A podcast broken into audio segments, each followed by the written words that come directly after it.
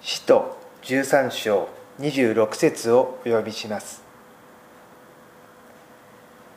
兄弟たちアブラハムの子孫の方々並びに皆さんの中の神を敬う人たちよ。この救いの言葉は私たちに送られたのである。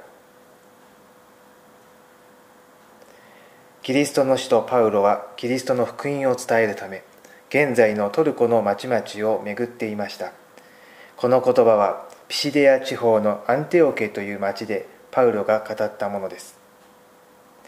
この町にはイスラエル人が多く住んでおり彼らの礼拝の日である安息日に集まるための街道がありました。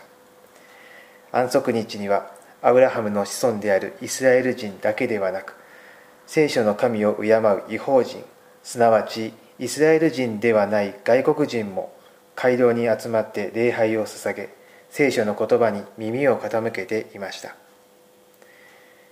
このような古代のイスラエル人の街道がキリスト教の教会の原型となりました。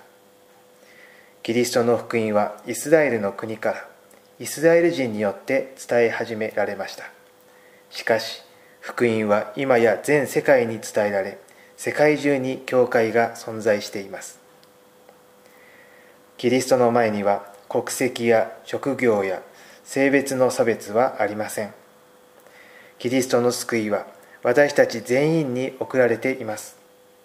教会に集まって心を合わせて賛美歌を歌い祈りを捧げ聖書の言葉に耳を傾けましょう。教会は皆様のお越しを心よりお待ちしています。